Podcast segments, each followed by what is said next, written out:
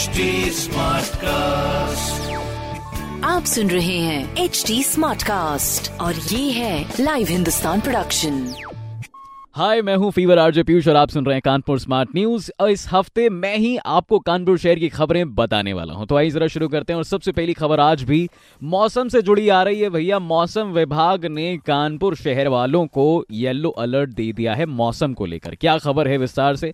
इस पर थोड़ी सी रोशनी डालते हैं सूरज की।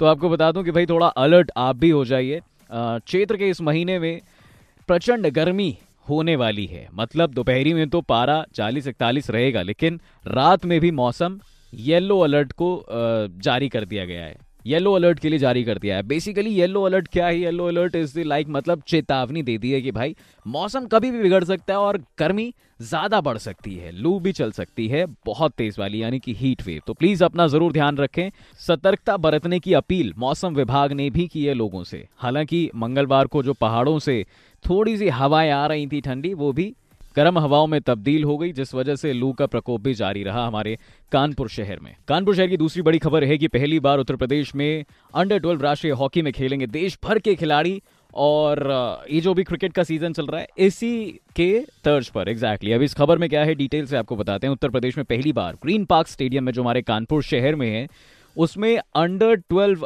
grass root seven a side hockey प्रतियोगिता के आयोजन में मैं आपको बताऊँ देश भर में तकरीबन 120 जूनियर खिलाड़ी खेलने वाले हैं। 8 से 10 अप्रैल के बीच ये प्रतियोगिता होगी और काफ़ी बड़े स्तर पर होगी, जिस बीच 12 टीमें बनाई जाएँगी, उनके बीच मुकाबले कराए जाएँगे।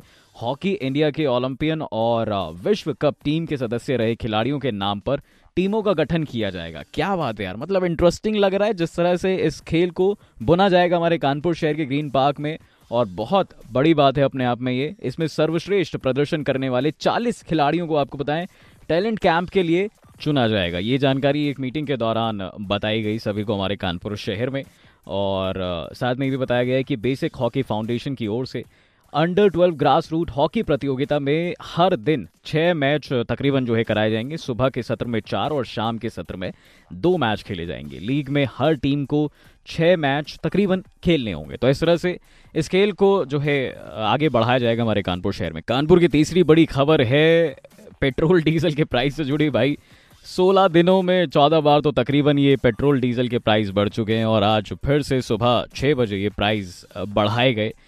एग्जैक्टली अब इस खबर में क्या है? डिटेल से आपको बताते हैं भैया कि पेट्रोल और डीजल बुधवार को फिर से महँगा हो गया, यानी आज के दिन अब तक 16 दिनों में तकरीबन 14 बार पेट्रोल डीजल के प्राइस बढ़ाए गए हैं। पेट्रोल पहले ही शतक पार कर चुका था मतलब 100 के पार हो चुका था, और अब जो है एक सौ पाँच रुपए हो गया मतलब अस्सी पैसों की बढ़ोतरी हुई है। वहीं डीजल में अड़सठ पैसे बढ़े हैं। तो कानपुर शहर में पेट्रोल का दाम जो है 105 के आसपास है, और डीजल का दाम छियानवे हो गया है। मतलब पेट्रोल ने तो शतक पार कर दिया है, लेकिन बारी अब डीजल की, अब देखते हैं डीजल कितना जल्दी सौ के पार पहुँचता है। बता दे चलें कि भाई इसमें मंगलवार को जो है पेट्रोल 104 के आसपास था, डीजल पचानवे के आसपास था, लेकिन प्रीमियम स्पीड पेट्रोल की बात करें तो वो 106 था भाई साहब, पहले ही। हाँ जी।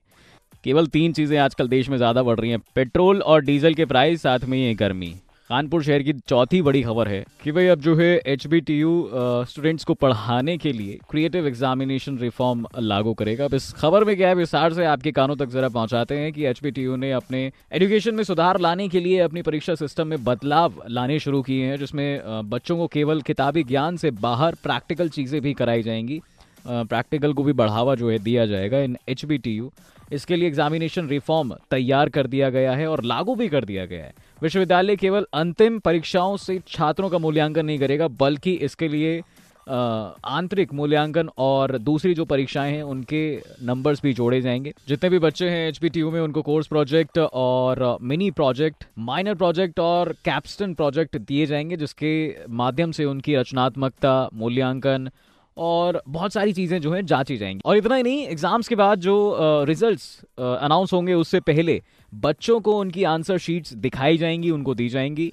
अगर किसी तरह की कोई भी परेशानी उनको लगती है, वो तो दोबारा से चेक करा सकते हैं। तो कुल मिला के ये एजुकेशन में बदलाव किया गया है इन एच कानपुर शहर की पांचवी बड़ी और आखिरी खबर है। हमारे कानपुर शहर में रोज़गार बढ़ाने के लिए, रोज़गार देने के लिए सी यूनिवर्सिटी में रोज़गार मेला लगाया गया, जिसमें तकरीबन पाँच हज़ार नौकरी देने पहुँची हैं कई सारी कंपनियाँ। एग्जैक्टली बुधवार को अब तक का सबसे बड़ा रोज़गार मेला लगा ऐसा कहा जा रहा है इन सीएसजेएम यूनिवर्सिटी जिसमें अलग अलग मल्टीनेशनल कंपनियाँ आई हैं।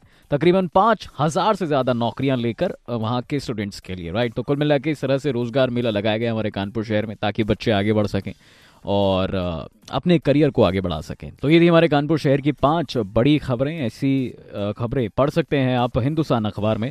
कोई सवाल हो तो ज़रूर पूछिएगा on Facebook Instagram and Twitter हमारा हैंडल है at the rate H T smart cast और ऐसे पॉडकास्ट सुनने के लिए log on to W W W dot H T smart cast dot com आप सुन रहे हैं एच डी स्मार्ट कास्ट और ये था live Hindustan production H smart cast